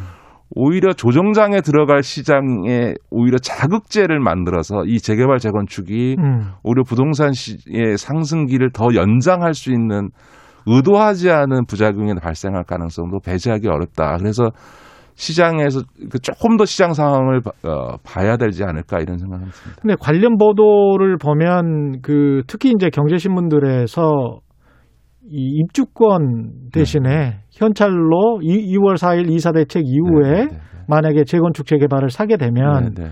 그냥 현찰로 현금 청산해서 가져가라. 네, 네. 그 거기에 투자하는 거는 그거는 이제 아, 그 맞겠다. 발표 이후의 투기에 대한 거고요. 그렇죠. 그, 그 이전이어도 이제 재산권 침해라고 어, 네, 네. 이제 언론에서 네. 보도를 하고 있는데 지금은 이제 그 뭐 발표 이후에 사는 사람들에 대해서는 그런 조치를 취하는 게 뭐 당연히 그럴 수 있는데요. 예. 지금은 그 안에서조차 그러니까 기- 발표 이전에 있어서의 음. 그 지- 해당 지역구 주민들 간에도 이게 이제 원래는 4분의 3 조합원 4분의 3의 동의가 있어야만 이게 재개발이 그렇죠. 되는 건데 그 요건을 낮추고 대신에 공공이 하겠다라고 하는 건데 이게 공공이 아무리 한다 한들 음. 자신의 재산권과 관련된 문제니까 음. 이게 굉장히 격렬한 반발에 부딪힐 수도 있습니다. 그러니까 자칫하다가는 어, 이명박 때 추진해서 집값만 들썩거려 놓고 실패로 끝난 제2의 뉴타운 사태가 발생할 수 있습니다. 그러니까 음. 이미 지금 이번 정책에 관련해서 일부 재개발 지역 재건축 지역으로 이렇게 지정하는 부분에 있어서의 반발들이 지금 나오고 있지 않습니까? 예. 저는 그런 점에서 아, 공급 확대라고 하는 부분에 대한 고민은 이해하겠는데 음. 어, 이, 이런, 이게 제2의 뉴타운이 되지 않도록 음. 굉장히 신중하고 섬세한 정책 집행 과정이 좀 필요하겠다라고 하- 생각이 좀 들고요. 음. 동시에 이, 이번 조치 과정에서 용적률 상향 조정이라든가 네. 또 어, 기존 어, 그 검, 집 소유주에 대한 어떤 이익 분배를 더 많이 해주는 이런 약간 특혜성 조치를 음. 취해서 이 공영 개발에 협조를 얻어내겠다라고 하는 건데 그거는 것들이 어떻게 보면은 재개발 이익을 더 많이 가져가게 하는 문제를 낳을 수도 있기 때문에 여러 음. 가지 실제 시행 과정에서는 조금 면밀히 검토할 필요가 있겠다 이렇게 보여집니다. 결국은 기존의 뭐 땅 소유자들 그다음에 투자자들과 이익을 공공이 어떻게 나눠 갔느냐 용적률을 높여 주는 대신에 뭐그 저는 문제인 것 같습니다. 예. 예, 근데 저는 근본적으로는 예. 언제까지 정부가 예. 이 분양 아파트를 공급하는 일을 해야 되나? 아, 그 그냥 저는- 시장에 맡기고 예, 예. 그러니까 저는 이거는 음. 적절치 않다고 생각합니다. 그러니까 음. 그 분양 아파트를은 이제는 지금도 계속 시장에서 공급이 되어 왔거든요. 그러니까 네. 소위 그러니까 분양 아파트의 공급은 시장에 맡기고 예. 정부는 오히려 공공임대주택 공급에 집중하는 근데 대신에, 대신에 음. 그 공공임대 주택을 못 사는 사람들이 사는 10평대만이 아니고 중상층까지 10평대, 20평대, 30평대 해서 결혼하면 이 음. 10평대 공공임대 살다가 애 태어나면 20평대 살다가 애가 좀 음. 커서 각자 방이 필요하면 30평대 살 수 있도록 소위 내 집을 갖지 않고도 전세 때문에 4년마다 옮겨 다니는 일 음. 없이 살 수 있는 안심할 수 있는 주거 공간으로서의 공공임대주택을 공급하는 것에 알겠습니다. 예. 정부가 집중해야 된다. 왜냐하면 음. 땅도 없, 수도권에 알겠습니다. 별로 없습니다. 예. 네, 지금까지 김기식 더 미래연구소 소장이셨습니다. 고맙습니다. 네, 고맙습니다. KBS 1라디오 최경련 최강시사 듣고 계신 지금 시각은 8시 46분입니다. 최경영의 최강 시사는 여러분과 함께합니다. 짧은 문자 50원, 긴 문자 100원이 드는 샵 9730. 어플 콩과 유튜브는 무료로 참여하실 수 있습니다.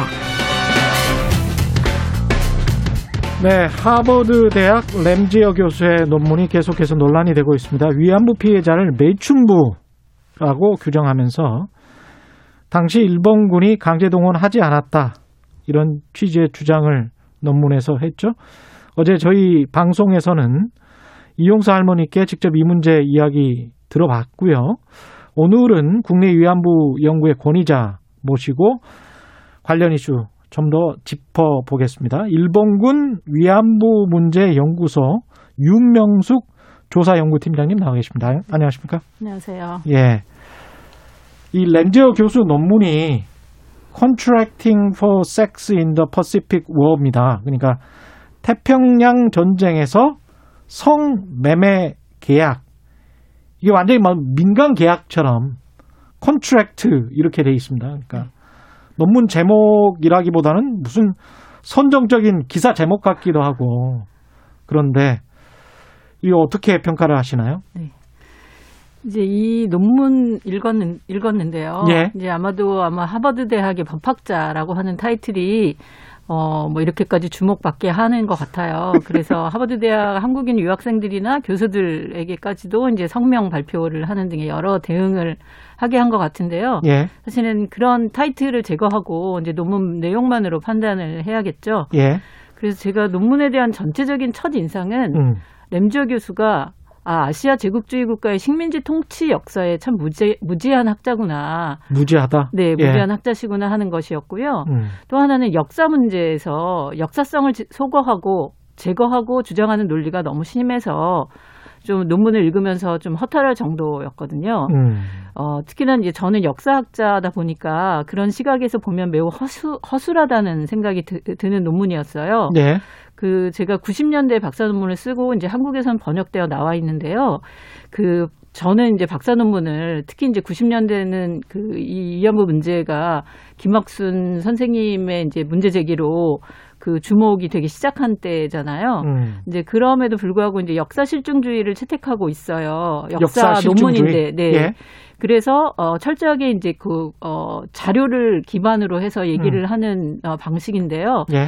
그만큼 이제 논문을 쓸 때 일본군 위안소 제도가 제도에 국가 책임이 느- 있느냐 아, 하는 물음에 매우 신중하게 그 논리를 펼칠 필요가 있었어요. 예. 그래서 그런 점은 지금까지도 어쨌든 유효하지만 음. 어쨌든 법학자라면 일반인의 상식 에서도 음. 법률가는 증거 채택주의잖아요. 예. 그래서 증거 없으면 음, 심지어는 범죄가 없는 그런 결과가 음. 나는 셈인데 램주어 교수 논문은 증거를 너무 자의적으로 해석하거나 음. 자료 비판도 제대로 하지 않았죠. 그리고 분석도 미흡하고요. 음. 어, 그런데 이제 일본군 위안소 제도에 대한 일본 정부나 군의 책임이 있다라고 하는 어, 점은 그렇게 얘기할 수 있을 만큼의 자료는 충분히 공개되어 있고 어, 그럼에도 불구하고 자료 인용이 제대로 되어 있지 않았다고 하는 인상이에요. 그러니까 일본군이 위안부를 운영하지 않았다는 주장을 하고 싶어 하는 그렇죠. 거잖아요, 지금 네네. 이게. 그러니까 이게 단순한 민간끼리의 계약이었다. 어떤 한국인 그렇- 네. 여성과 음. 일본의 민간 기업 과의 계약이다. 뭐 이렇게만 주장하는 근데 그렇게 하면서 그 계약서를 지금 들이대는 거 아니에요? 네 네. 예. 근데 이제 계약서를 먼저 말씀드리면 예. 어, 그거는 일본 국내에서 거의 유일하게 내무성 자료가 공개된 어, 그 동원한 동원되는 과정이 드러나는 내무성 자료예요. 음. 그 경찰 자료는 거의 공개돼 공개되어 공개되지 않았거든요. 예. 근데 그거는 일본 국내에서 37년 말에서 38년 초에 그 인신매매나 그러니까 일본의 형법에 위배되는 방식으로 어 동원되어 동원되고 있었고 그게 어 어찌 보면 경찰 쪽에서도 육군과 연관이 되어 있다는 것을 모르는 채로 그런 업자를 유괴 당시에는 이제 그 유괴라고 얘기를 했거든요. 근데 예. 그 형법에 저촉된다고 해서 그런 업자들을 잡아서 취조를 하고 신문을 했, 한 결과에 어 결과와 관련된 자료였던 거예요. 음. 그래서 그거는 일본 국내에서 일본인 여성을 대상으로 한 어, 자료였고, 예. 그 일본 국내에서는 특히나 그 일본이 어, 여성 아동 어, 부인 아동의 매매춘을 금지하는 국제조약에 이, 2000, 1925년에 비준을 했잖아요. 예. 그래서 국제법에 저촉되지 않는 방식으로 해야 하는 일본 정부의 부담이 있었던 거죠. 음. 그래서 일본에서는 어 그런 그그 드러난 자료처럼 그런 원칙적으로 자료들을 어 준비를 했어야 한다고 생각을 해요. 음. 근데 이제 그게 식민지 조선에 그대로 적용되느냐 하면 그렇지는 않다는 거죠. 왜냐하면 이게 식민지라고 하는 것은 이게 그 식민지가 민족 차별을 얘기하는 이유가 예. 그 내무성의 통첩 역시도 예. 그 사건이 있- 있은 직후에 음. 38년 2월에 통첩이 단속하라고 하는 통첩이 나오는데요. 예. 그거는 일본 국내에는 적용이 되지만 식민지에는 적용되지 않았어요. 어. 그러니까 뭐 쉽게 얘기하면 유괴나 이런 위법한 행, 어, 행위가 예. 일본에서는 단속을 하라는 명, 그 방침이 내렸다면 음. 식민지에선 내리지 않았다는 거죠. 식민지는 식민지 자체가 이미 강압적인 상황에 놓여 있는 그렇- 것이기 때문에 네. 그런 강압적인 상황을 다 지워버리고 마치 자유 시민으로서 그렇죠. 네. 민간 기업과 계약한 것처럼 지금 램지어 교수는 쓰고 있는 거잖아요. 그러니까 역사 문제, 역사성을 소고하면 그렇죠. 그 제대로 된 분석이 안 된다는 거죠. 이게 어떻게 보면 말도 안 되는 논문인데 일본이나 국제사회 반응은 또 이걸 가지고 어떤 물타기 하려고 하는 그런 것도 있지 않습니까? 음, 이, 그, 어, 한 가지 이제 이 논문 목적이 음. 결국 이제 얘기했던 대로 일본군 위안소 제도에 대한 국가 책임을 부정하는 이들이 주장하는 논리와 같아요. 예. 그래서 결국은 이제 그 논리라고 하는 것이 이제 책임이 민간업자에게 있다라고 얘기하는 건데요. 예. 이제 90년대부터 국가 책임을 부정하는 어 사람들의 주장에는 전제가 조선 여상을 전제하고 있어요. 음. 다시 말해서 일제 식민지였던 조선에서 조선인 민간업자가 조선 여성을 속이거나 인신매매로 동원한 거지 국가 책임이 아니다 이렇게 얘기를 하고 있는 거거든요. 음.